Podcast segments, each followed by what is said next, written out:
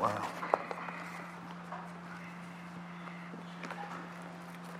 Father, what can we say? You are our living hope. The grave could not hold you. Thank you, Lord. Thank you for the ministry in song that we've received today. Thank you, Lord, that your Spirit is working in our hearts even now. We pray, oh God, that your Spirit will continue. Pray that Kim and myself will be hidden behind the cross of Jesus Christ so that, Lord, the sign and the speaking will all be towards you, Lord, to your glory and to your honor. That hearing and deaf alike will be blessed today, Lord. Through your word, we pray. We praise in Jesus' name. Amen. Amen. Well, those of you, thank you, James, for that. I really appreciate that. Church appreciate that as well, I'm sure. Last week we was looking at um, the greatest event that's going to happen. It hasn't happened yet, but it's going to happen. The greatest event is the return of Jesus Christ. Wonderful event that's going to be. And we, we looked at how we as Christians, how we should conduct ourselves while we wait for that day, how we should be conducting ourselves. And we, we talked about how we should be obeying the law of the land. Not lawbreakers, but obeying the, the, the law that is before us in the land today. We spoke about paying our taxes and, and handling money correctly. And we also spoke about living obedient lives to God. Do you know that Christianity is good for any nation? Christianity is good for any nation. Going back um, to the first century when um, a guy called Augustine, he was an emperor of Rome. And Augustine heard the message of the Bible, heard the message of the gospel, and Augustine became a Christian. He became a follower of Jesus Christ, this great man. And this man, once he looked into the Word of God and saw how, how good Christianity was for a nation, he declared that throughout the whole Roman Empire, Christianity will be its official faith. I was speaking to a, a friend who's a, a police officer um, the other week, and he studied the, um, the revival that took place in Wales in 1904 1905. And um, before that time, in Wales, was a very, very dark place. There was um, high levels of crime. Drunkenness was rife throughout many of the villages. And family breakdown because of gambling and drunkenness was great. In 1903, 04, or 05, there was a revival of, the, of Christianity. The Holy Spirit came down on that small village because of a few elderly people who were praying. Few elderly ladies were praying that God might come down in power, and the Lord did. The Holy Spirit was outpoured out in Wales. Check out your history books. And when the Spirit came down, things changed. Communities were changed. Pubs and gambling houses were closed down. The, um, the drinking was, was, you know, was minimal, stopped, basically. And even the police officers had nothing to do. They had no crime to investigate. And so the police officers formed a choir and went to different churches singing. And I said to my friend that, you know, wouldn't it be wonderful to have the same thing today? To have the Metropolitan Police Service coming to Golding's Church to sing because they've got nothing else to do on a Sunday morning. Would it be wonderful for the Spirit of God to do a work so powerfully and so mightily in London and the surrounding area that crime and, and, and drunkenness and gambling completely vanishes? Why? Because the Spirit of God descends upon London. That even the courthouses have no cases to call. That was what it was like over in Wales. Check it out in your own history books. And the question really we need to ask ourselves is why? How did that happen? Well, for my first heading today, just looking at this Lordship of Christ, the Lordship of Christ. That's my only heading today. The Lordship of Christ. The reason why happened in Wales, the reason why we long to see it today, but the reason why it happened in Wales is when the Holy Spirit comes down on a person in power, he brings about a deep work of repentance. When the Holy Spirit comes down any group of people in this church or any other church, the first thing he does is that he brings a deep sense of repentance. That is, the person is stopped dead in his tracks. He sees that the way that he's living or the way that she's living is wrong. He sees that if he continues living the same way, he realized that he will end up in hell. He realized that if he continues living the same way he's living, he will end up having to deal with the anger and the wrath of God. And he gets a deep sense, a deep reality that God is against him and that he needs to change his thinking. He needs to change his mind and he needs to change his life. And when the Spirit does that work, person is changed inside. And he has to say, and we have it here in the words of Paul in Romans chapter 10, he has to say these words Jesus is Lord.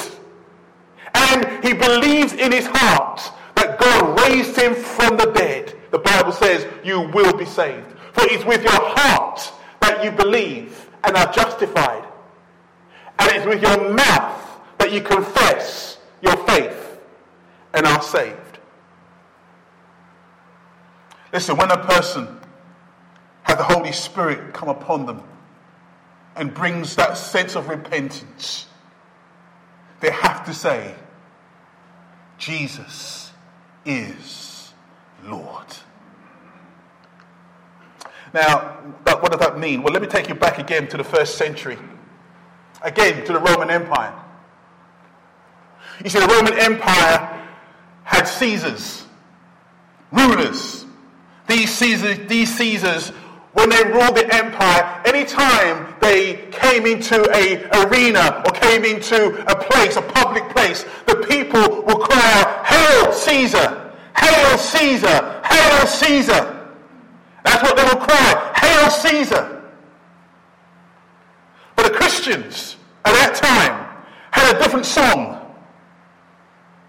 Sometimes we might sing it here, but the song was like this. Here's the words.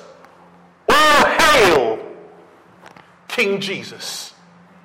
All hail Emmanuel, King of kings, Lord of lords, bright morning star. That was the Christians' mantra back then. Where everybody else was saying, Hail Caesar, Hail Caesar, the Christians would turn around and say, Hail King Jesus. Hail Emmanuel, King of Kings. And because they wouldn't hail to Caesar, but they only will bow and hail to Jesus, that's why so many of them died in the arenas and in the, in the colosseums of Rome. You see, when you turn around and say that Jesus is Lord, you're turning around and saying, Hail, King Jesus. When you turn around and say Jesus is Lord, you're turning around and raising him up above yourself and saying, You are King, you are Lord, and you are Lord of my life. That's what you're saying when you say, Hail, King Jesus. So now Paul comes to Romans 14. That's where we are. That's where we're going to settle down. Romans 14 and verse 7 and 8. He says these words For none of us live for ourselves alone, and none of us dies for ourselves alone. If we live, we live for the Lord. And if we die, we die for the Lord. So whether we live or die, we belong to the Lord. None of us live to himself alone, he says. Sadly, I have to say that Christianity has sunk into the low levels of self centeredness. We are very, we're basically living for ourselves. It's all about me, all about moi, all about myself. What can Christianity do for me? What can I get out of Christianity? What can I get out of God? What has God got to do for me? I mean, when will God answer my prayers? And, and I want to come to church and I need something. And Christianity has become self centered, all about me. And the reason why it's become like that, because our society has become like that.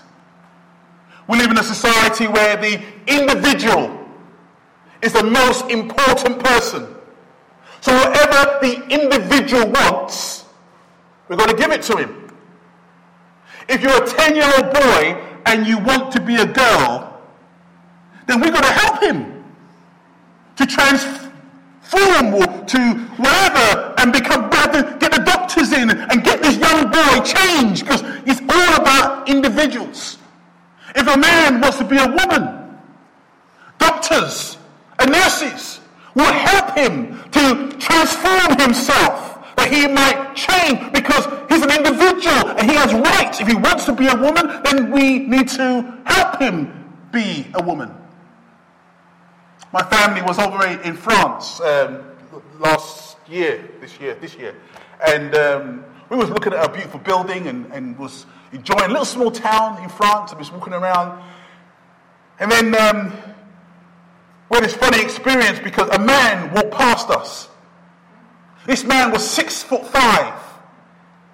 He had a five o'clock shadow on his face.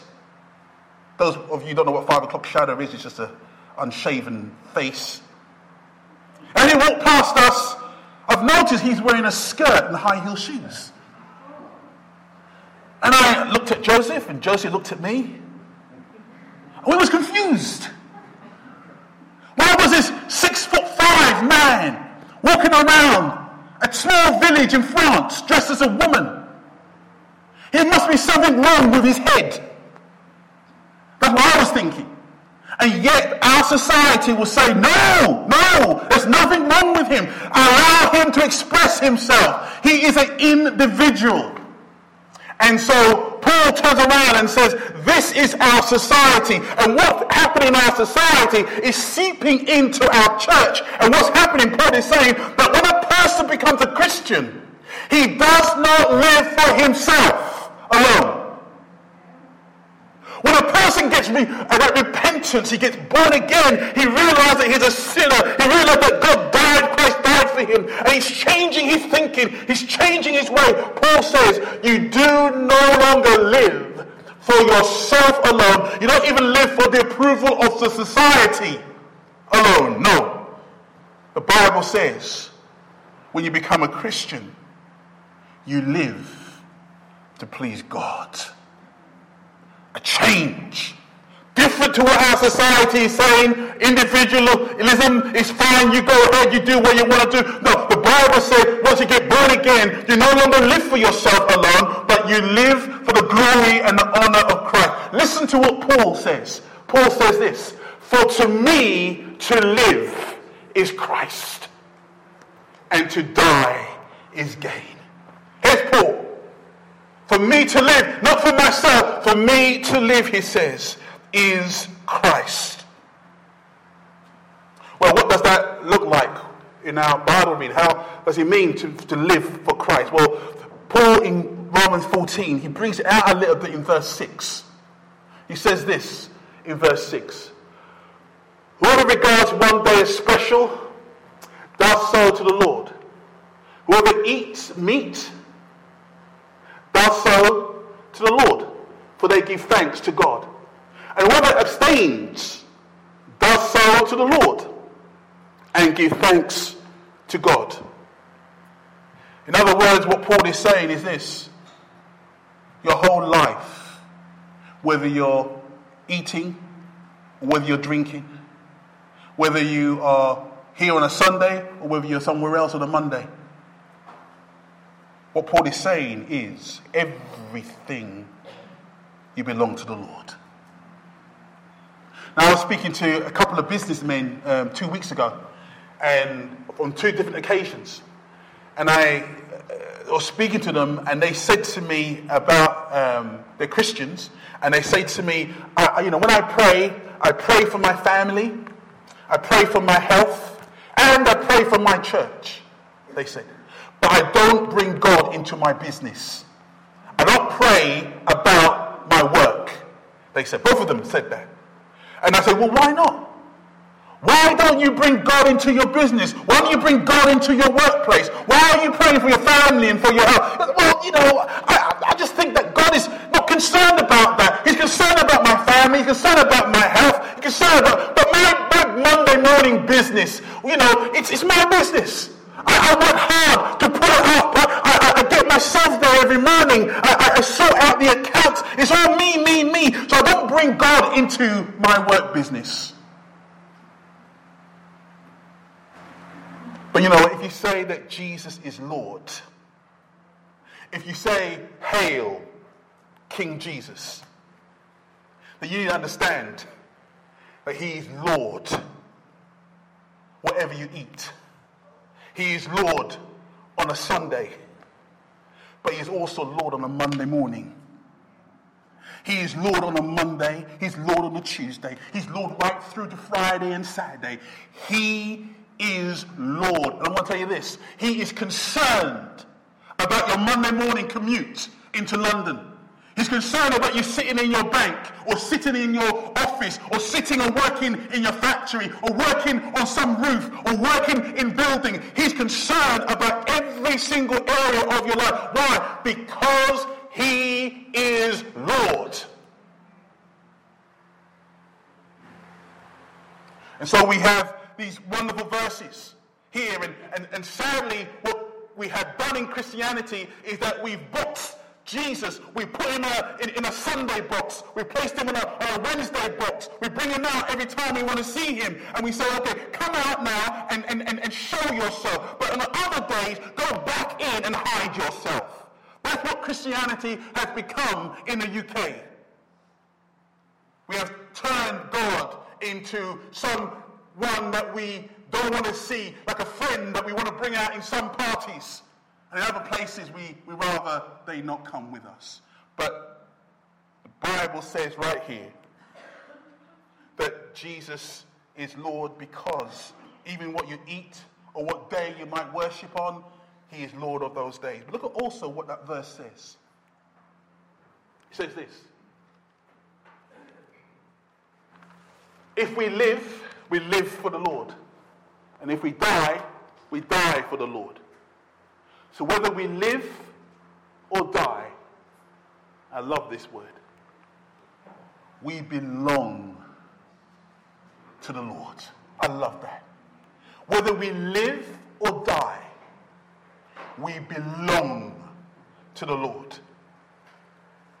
You know, have you ever bought a car that belonged to someone who really looked after it? I had a friend who had a Mercedes. It was on an 03 plate. It was 15 years old, this car. But this guy that I know, he cared for this car. The paintwork was immaculate. Interior was spotless. This man had the car serviced, had the car checked over every single year. It ran like a dream, even though it was 15 years old. And the reason why he looked after it because he paid for it. It belonged to him. It was his car. And because it belonged to him, he made sure he took care of that vehicle.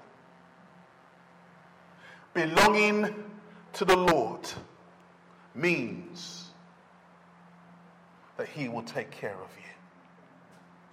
Belonging to the Lord in life, He will take care of you in life. Though through all the changing scenes of your life, the highs and the lows, in the workplace or in the home, on holiday or on terrible days, wherever it may be, the promise is this never will I leave you alone. Never will I forsake you. You belong to me, says the Lord, and I will care for you. That's what belonging to the Lord means. In fact, I love this. Psalmist puts it better than what I can ever put it. The psalmist said this Where can I go from your spirit? Where can I flee from your presence? If I go up to the heavens, you are there. If I make my bed in the depths, you are there. If I rise on the wings of the dawn, if I settle on the far side of the sea, even there your hand will guide me. Your right hand will hold me fast. I love that. No matter where I go, said the psalmist. No matter what happens to me, said the psalmist. Whether I'm in the other side of the sea or down in the depth, your right hand, he says, your right hand will hold me fast. Why? Well, it's all that verse in Romans right there because you belong to me. But also in death. Okay. Also in death, the Bible says that. Um, let's change over.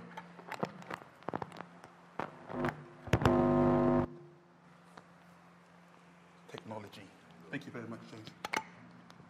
The Bible also says in death, you belong to him in death.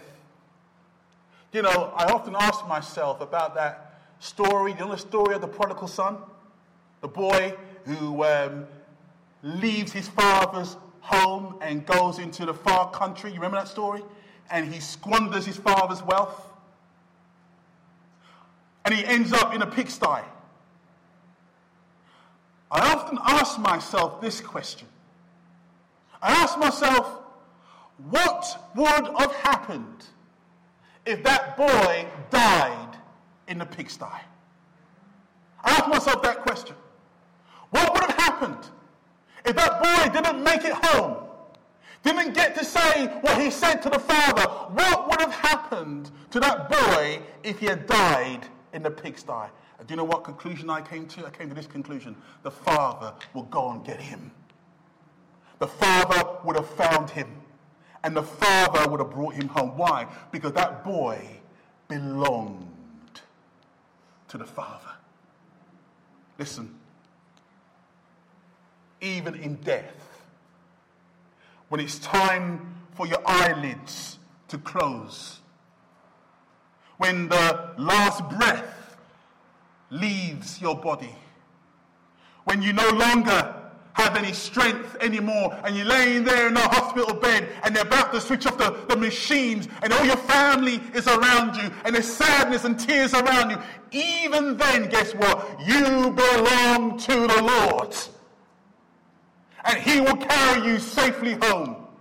He will take you from the hospital bed and bring you to glory because you belong to Him. Praise be to God. The question then is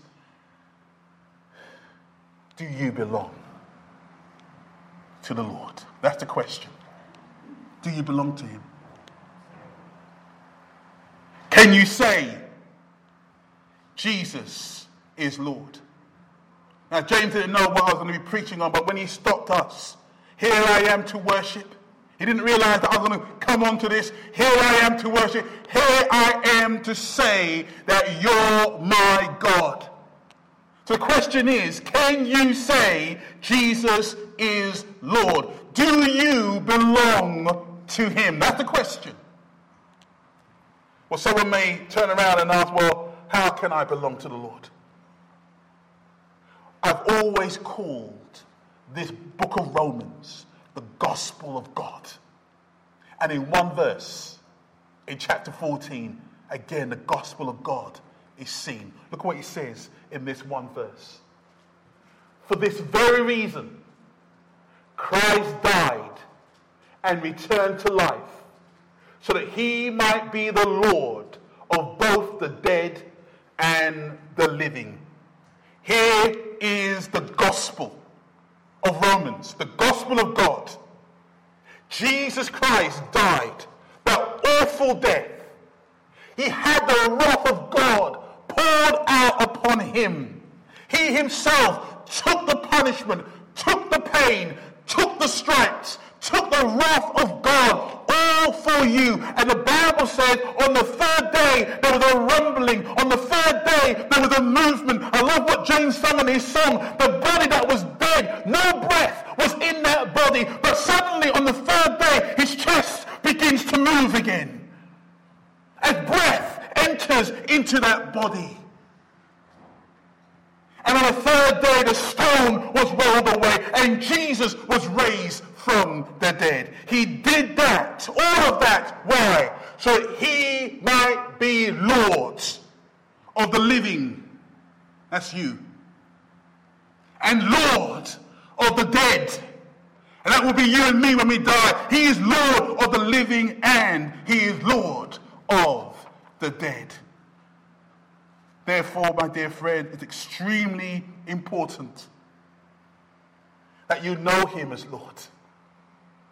Extremely important that you know that you belong to him. Extremely important. You just cannot say Jesus is Lord and live as you like. You cannot do that. You cannot say, oh, hail King Jesus, but then go and do what you want. No, he is Lord and he affects your life. And the reason why it's important that you think about how you live is this next verse. This next verse is one of the most scariest verses I find in Romans for me. And this verse says this So then, each of us will give an account of ourselves to God. Don't that terrify you? I know it worries me. Then, each of us, each of us, every single one of us will give an account to himself before God. I think that's a fearful thing. The only way that this verse does not become so fearful. The only way this verse does not terrify you, the only way it can leave you a peace is if you belong to Jesus Christ. It's the only way. Because He, if you belong to Jesus, He will speak for you. When the Bible speaks about you giving an account, I love what it says in the Word. Listen what it says in the Word of God. 1 John says this My dear children, I write this to you so that you will not sin. But if anybody does sin, we have an advocate with the Father. Hallelujah. We have an advocate with the Father, Jesus Christ, the righteous one. Do you know what an advocate is? Do you know what a lawyer does? A lawyer, an advocate, speaks on your defense. He stands and he represents you. He tells you to shut up and let me do the talking. That's what an advocate does. And when the Bible says each one of us will have to give an account before God, I want Jesus to say to me, Jerry Sandy, shut up. You've been preaching too long. It's time for you to remain silent. I am your advocate, and I will speak on your defense. We have an advocate with a father. Do you have that advocate? Do you have that one who will see you in court, sit down next to you, and when the judge stands on the throne and says, Right, time, Mrs., time, Mister, for you to give me an account of all that you have done? Speak up. What's your defense? I'm praying that you will turn around and say, I have no defense, but I have someone who is my defense. Look at Jesus. I belong to him. That's the only way this verse does not scare me. Other than that, that verse terrifies me. Whether you like it or not, Paul brings it out again in Romans. Whether you like it or not, he mentions it again. It is written, As surely as I live, as surely as I live, says the Lord, every knee will bow before me, and every tongue will acknowledge God. As surely as I live, it's going to happen. Every single knee. I don't care whether you live in England, or you live in Africa, whether you're in the United States of America, whether you're Pakistan, India. I don't care whether you're in Australia or in New Zealand, wherever you may be, the Bible says your knee will bow before him and you are called to give an account. The question is have you got an advocate?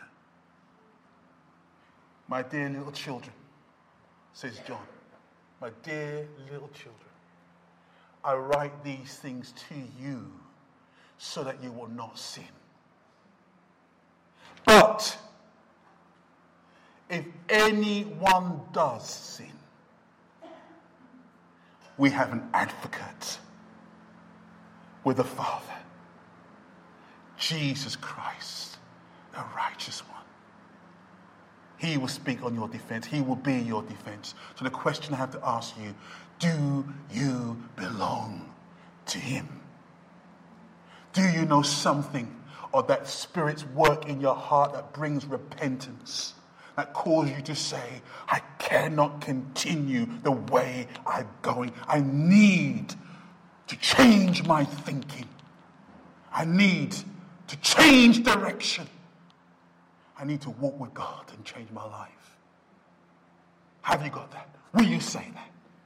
If that's the case, then you belong to Him in life and surely even in death. Let's pray. Father, thank you so much. Thank you, O oh God for your word. And indeed, you live.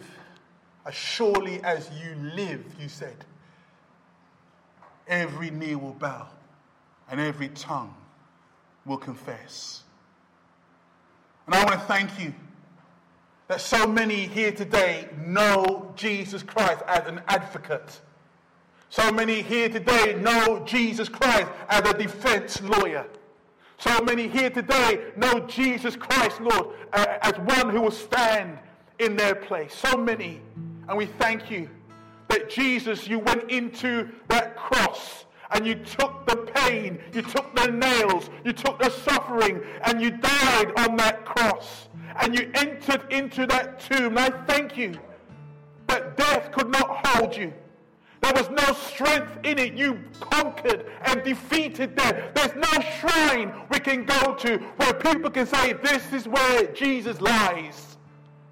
There's no shrine, no tombstone, no, no graveyard that holds the Lord Jesus today. Why? Because you are alive, exalted to the highest place.